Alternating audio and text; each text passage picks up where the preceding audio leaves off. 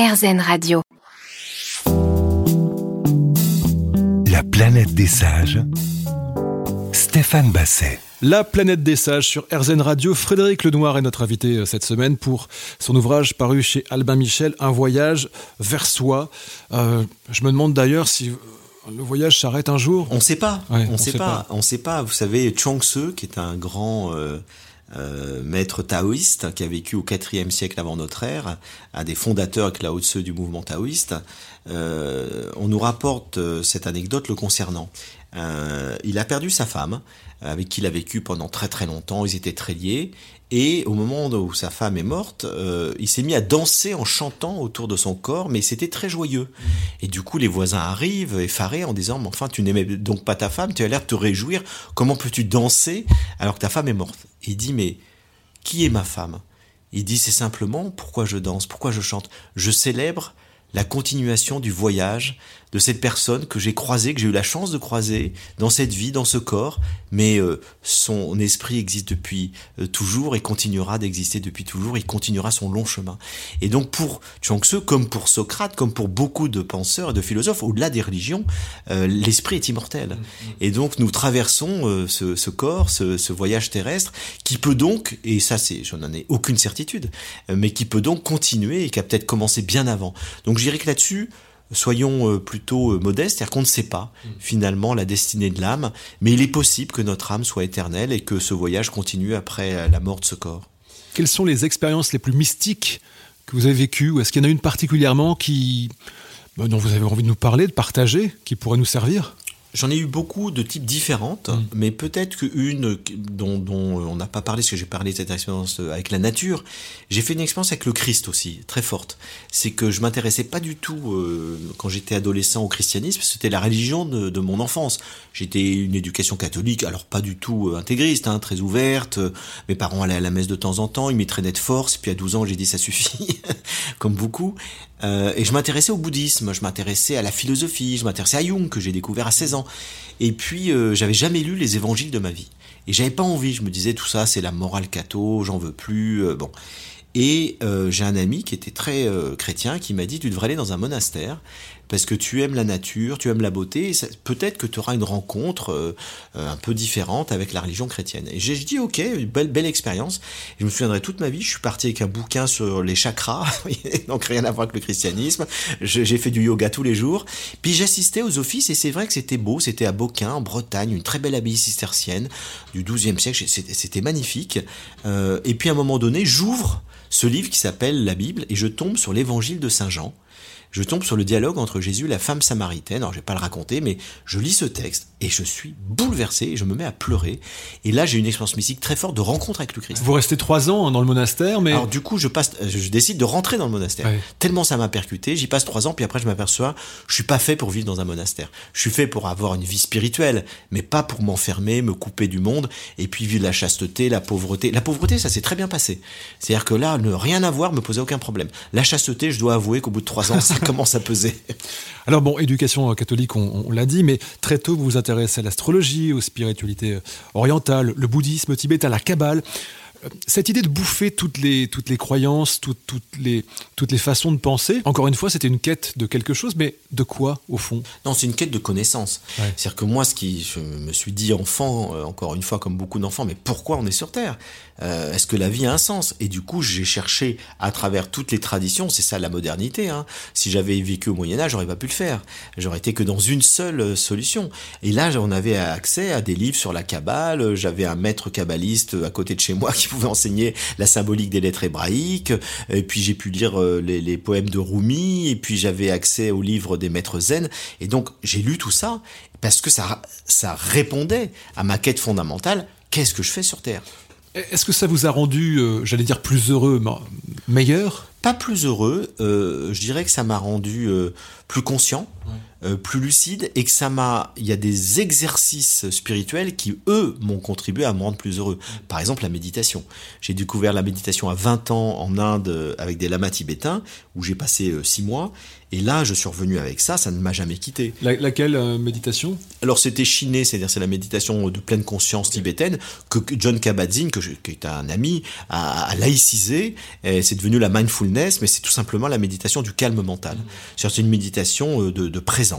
Et ça m'a beaucoup aidé, puisque le fait de, de prendre du recul avec son mental, ses émotions, d'observer ce qui est, c'est un exercice fondamental qui, pour le coup, m'a apaisé, m'a permis d'avoir beaucoup de distance avec mes émotions. Aujourd'hui, je ne me mets jamais en colère. Je vois apparaître de la colère, je l'observe, je dis est-ce que j'ai envie d'aller dedans ou pas? Des fois je dis oui parce que c'est bien de se mettre en colère. Puis des fois et souvent je dis non parce que ça va créer que des problèmes. Et donc cette liberté intérieure qui est fondamentale, je l'ai gagnée grâce à des exercices spirituels comme la méditation. Frédéric Lenoir, vous restez avec nous et vous aussi qui nous écoutez, restez avec nous. On se retrouve juste après ceci pour la suite de la planète des sages. La planète des sages Stéphane Basset. Frédéric Lenoir, alors on vous connaît, on vous lit, euh, vous avez vendu euh, des millions et des millions de livres de, gens qui, je pense comme moi, viennent chercher dans, vos écrits, dans vos mots, des, solutions, des, des, clés pour aller mieux. Mais vous avez mis très longtemps à aller bien, parce que votre vie n'a pas été heureuse tous les jours. Enfant, il y a ce, ce père hein, qui, qui, vous dit euh, deviens quelqu'un mais ne me dépasse jamais ou quelque chose de, de cet ordre-là. C'est terrible de dire ça à un enfant. C'est ce qu'on appelle une injonction paradoxale. Exactement. Euh, plus tard. Bah, j'ai mis du temps à m'en libérer et pour ça il a fallu faire une thérapie. C'est-à-dire que j'ai quand même fait 15 ans de thérapie. oui, hein. j'imagine bien. et vous dites, c'est vers 35 ans finalement que dépasser le père. Mais quel travail. Mon, mon problème n'était pas de dépasser le père. Mon problème était simplement d'être moi-même. Oui. Et donc, peu importe que je dépasse le père ou pas. Euh, mais il me fallait quand même me libérer de cette injonction, soit quelqu'un d'important dont je sois fier, mais ne me dépasse pas. Et, et c'est vrai que dès que je commençais à réussir, j'avais de l'ambition, et je me tirais une balle dans le pied. Euh, parce qu'il fallait pas euh, déplaire à mon père. Et donc finalement, c'est lorsque j'ai traversé ça en thérapie, euh, je me suis débarrassé symboliquement du père, certes son regard introjecté, et je suis devenu moi-même. Et ça a été une libération fondamentale que j'ai faite, on peut dire, oui, entre 30 et 35 ans. Et donc le, le sentiment d'être heureux est arrivé à ce moment-là. Vous êtes débarrassé. Alors c'est arrivé c'est à la conjonction de plusieurs choses. Ce, ce, ce, sentiment d'un bonheur profond, durable, quelque chose de stable. Hmm. Parce que sinon, des plaisirs, on, en, a tous les jours. mais, mais là, vraiment, ce sentiment de qu'il y a quelque chose de serein, d'apaisé en moi, et que les épreuves que j'ai pu traverser ensuite étaient beaucoup plus faciles à dépasser qu'avant. Euh, c'est arrivé, je dirais, à la fois parce que j'ai fait ce travail intérieur euh, de, de, de dépassement de tous ces obstacles qui m'empêchaient d'être moi-même, et puis c'est arrivé aussi parce que j'ai réussi professionnellement, et qu'à un moment donné, c'est essentiel pour euh, être heureux, pour être apaisé, bah, de faire ce qu'on a envie de faire. Hmm. Et comme j'avais, euh, j'échouais un peu dans tout, eh ben, finalement, euh, quand, quand j'ai réussi à m'épanouir à travers l'écriture, la transmission, etc., eh bien, c'est clair que ça m'a apporté aussi un élément de confiance en moi, d'apaisement, de joie qui contribue à mon bonheur. Vous êtes sur RZN Radio, Frédéric Lenoir est avec nous, on parle notamment de votre dernier ouvrage, Jung, un voyage vers soi. Pour quelqu'un qui ne connaît pas Jung, euh, qui vient de nous rejoindre à l'instant, une définition dans le, petit Le Noir illustré, ce serait quoi? C'est un des plus grands penseurs de l'histoire de l'humanité. C'est un psychologue euh, suisse euh, qui a vécu au XXe siècle et qui a inventé des concepts comme l'inconscient collectif, les synchronicités, les archétypes, les complexes. Enfin, c'est un découvreur, si vous voulez, un explorateur de l'âme humaine extraordinaire. Et il nous a fait partager ses découvertes et j'ai essayé de le rendre accessible parce que c'est un auteur difficile à lire. Jung fait partie de ces auteurs, voilà, qui sont très complexe. Et donc je me suis dit, mais quel dommage que sa pensée ne soit pas à la portée de tout le monde, parce que c'est un des auteurs qui aide à vivre. Si je vous donne la possibilité de réunir à table, ici même, euh, quatre euh, personnes qui ne sont plus de ce monde, bon, Jung sera là, j'imagine, vous auriez mille questions à lui poser, il y aurait qui aussi? Socrate, Jésus, Bouddha et Spinoza. C'est une belle tablée. On mangerait quoi? On dînerait quoi? Euh, bah, je pense qu'ils aimaient tous le poisson. Euh, la viande, non, hein, parce que certains étaient pas là-dedans. Euh, mais bon, je, je crois que euh, on mange. Alors, on mangerait plutôt, j'ai envie de dire, ce qui les rassemblerait au-delà euh, des aliments, c'est la qualité. C'est-à-dire que ce sont tous des gens qui nous disent il faut plutôt être dans la sobriété heureuse que dans l'abondance. Euh, il faut rechercher la qualité plutôt que la quantité. D'ailleurs, Épicure, que j'ai pas convoqué, mais j'aurais pu le convoquer aussi, euh, on, associe toujours Épicure au plaisir. Mais Épicure, c'est pas n'importe quel plaisir, c'est le plaisir qualitatif, c'est-à-dire le plaisir discerné qui nous permet, et modéré, qui nous permet d'aller vers la qualité. Il nous dit il vaut bien mieux boire un peu de très bon vin que beaucoup de piquettes. Il vaut bien mieux manger quelques aliments raffinés que de se baffrer. Et donc c'est toujours l'équilibre qui est recherché. Bouddha nous dit il faut toujours chercher le juste milieu. faut pas être dans les excès. Or aujourd'hui, bon, beaucoup de gens recherchent le plaisir à travers les excès. C'est l'excès de boisson, c'est l'excès de nourriture, c'est l'excès de, de drogue, de tout ce que vous voulez, pour avoir des sensations fortes. Et ce que nous disent tous ces sages, c'est que ça produit un plaisir immédiat, mais après ça détruit notre vie. Ça détruit notre santé, ça détruit notre équilibre de vie, et donc il faut faire attention à modérer et discerner ces plaisirs. Je pense que tous ces gens n'auraient pas forcément aimé notre époque. Hein. Après le dîner, ils seraient rentrés chez eux. En tout cas, ils auraient, ils auraient cherché à, dans notre époque, à apporter des antidotes, euh, parce qu'on est dans une époque, effectivement, où on vise plutôt le plaisir immédiat que le bonheur durable. Frédéric Lenoir, on se sépare quelques instants, on se retrouve juste après ceci. À tout de suite. La planète des sages, Stéphane Basset. C'est la planète des sages sur Arzan Radio. Frédéric Lenoir. Alors comment vivez-vous? Voilà une grande question. J'ai lu, mais vous allez peut-être me corriger, hyperactif six mois par an dans la promotion de son œuvre. Il vit seul le reste du temps dans une cabane de pêcheurs en Corse pour écrire. Non, alors c'est complètement caricatural. Je sais pas, vous avez lu ça, mais il y a un peu de ça. Mais... Vous savez, Internet. Hein. Ouais, mais bon, c'est pas tout à fait ça. Euh, en fait, je passe plus de, je passe pas plus de deux trois mois par an à Paris. Euh, un peu par, par intermittence. Hein. Je fais une semaine par-ci, une semaine par-là. Quand je suis en promo d'un livre, j'y reste un peu plus longtemps. Mais euh, je vis à la campagne. Et donc mmh. j'ai toujours eu des maisons de campagne dans divers endroits. Actuellement, je suis en Corse, euh, dans une petite cabane de pêcheurs euh, de 50 mètres carrés face à la mer. Et je suis heureux comme un pape. Mais j'y suis pas seul. Heureusement, ma compagne est là. j'ai la chance d'avoir des amis qui viennent me voir, etc. De temps en temps, j'y suis seul. C'est vrai que j'aime bien aussi avoir des moments de solitude. mais disons que je suis un être social. Je suis pas un ermite qui vit dans sa solitude, dans sa cabane six mois par an. Ça, c'est caricatural. Alors, vous n'avez pas d'enfants? Alors, j'ai eu les enfants de mes, de mes compagnes. Oui. J'ai eu plusieurs compagnes successives qui fait que j'ai toujours eu euh, euh, des enfants autour de moi. J'adore les enfants, je, je, les ai élevés, euh, je m'en occupe. Mais personnellement, j'ai pas ressenti le besoin d'avoir des enfants. Vous savez, Socrate, euh, dit une chose que je trouve très vraie. Il dit euh, l'homme, il pense à l'homme masculin, il a surtout besoin d'avoir des enfants pour s'immortaliser, c'est-à-dire que laisser quelque chose de lui. Il dit il y a deux types d'hommes qui n'ont pas besoin d'avoir des enfants. Ce sont les artistes et les philosophes parce qu'ils s'immortalisent à travers leur œuvre. Et c'est tellement vrai. Moi, j'ai l'impression que, bah voilà, je laisserai une trace sur terre à travers mes écrits. Je transmets à des millions de lecteurs. J'ai pas besoin de transmettre spécialement à un enfant en particulier. Donc là-dessus, ayant eu des enfants quand même dans mon entourage, j'ai pas eu besoin, le ressenti d'avoir un enfant biologique. Et puis il y en a déjà pas mal sur terre comme ça. Un des drames de l'humanité, c'est la surpopulation. J'avais pas envie d'en rajouter non plus. Comment vous vous voyez vieillir? Alors très sereinement, c'est-à-dire que la vieillesse ne fait absolument pas peur. Ce serait dommage vu tout le travail que vous avez mis en place pour être bien. Mais c'est vrai que euh, je pense que comme bah, tout le monde, je vais progressivement perdre euh, effectivement ma force physique, euh, je dépendrai peut-être davantage des autres, etc. Ce que j'espère simplement, c'est garder toute ma lucidité intellectuelle le plus longtemps possible.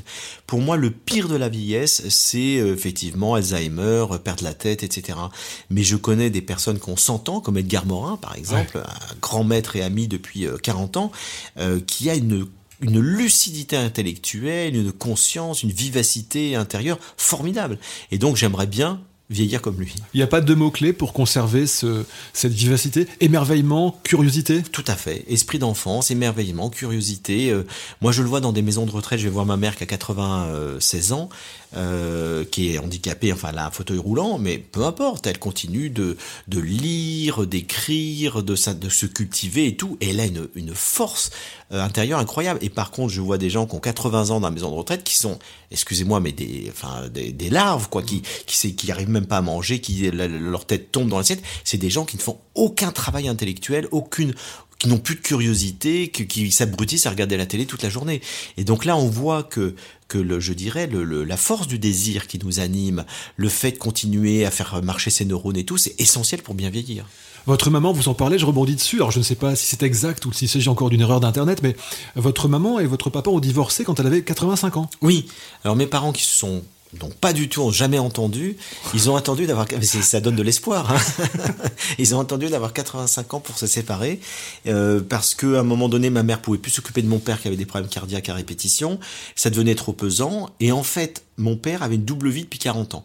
Donc il avait euh, une vie parallèle avec une femme qu'il adorait, avec qui il était beaucoup plus assorti, mais il a jamais voulu quitter ma mère. Et donc du coup, il était toujours dans cette ambivalence. Et ma mère a dit un jour, écoute, j'en ai marre, rejoins ton autre femme, tu seras beaucoup plus heureux, et moi aussi. Et c'est comme ça que ça s'est passé. Donc une crise, on peut toujours trouver une solution euh, pour, euh, pour, pour s'en sortir, que ce soit une crise de couple, une crise personnelle. Est-ce que vous avez, vous, dans votre quotidien, des, tips que vous pourriez nous communiquer Quand on se réveille le matin, la première pensée est-elle capitale? Le premier geste, la première intention? Qu'est-ce qu'on fait pour être Il y a deux questions. La première question sur la crise, je dirais déjà, pour moi, la crise, elle est salutaire. C'est-à-dire que vous savez, l'étymologie en chinois du mot crise, ce sont deux idéogrammes. L'un veut dire danger et l'autre opportunité. Et c'est vrai que dans toute crise personnelle ou collective, il y a du danger qui nous fait souffrir, hein, qui nous fait, qui, nous accable, et puis il y a de l'opportunité, c'est-à-dire la possibilité de changer son regard, de voir les choses autrement, de rebondir. Donc n'ayons pas peur des crises et apprenons à les traverser de manière constructive. La deuxième chose, c'est qu'est-ce qui peut nous aider, des petits rituels de vie ou des, des petites choses concrètes? Ben, vous avez évoqué une chose que je trouve très importante, c'est qu'effectivement, euh, le matin, c'est vrai que la première pensée est importante, euh, la manière dont on oriente son regard. Euh, moi, ça m'est venu un jour, cette prise de conscience parce que je me suis réveillé avec un torticolis, chose que j'avais jamais eu. Puis d'un coup, putain, je peux absolument pas bouger, j'ai mal, je rouspète, etc. Puis je réfléchis un peu, puis je me dis au fond, c'est la première fois que tu te lèves le matin mal, comme ça. Et là, je rouspète contre la vie, etc. Mais je me dis, tout le temps, tu travailles bien, en bonne santé. Mais quelle chance Mais tu penses jamais à remercier la vie. Et du coup, je me suis euh, tous les matins, j'ai pris cette euh, habitude de me lever. Ma première pensée, c'est de dire merci. Et euh, ça contribue certainement à ma sérénité, à ma joie de vivre. On se retrouve dans un instant avec Frédéric Lenoir sur Azen Radio.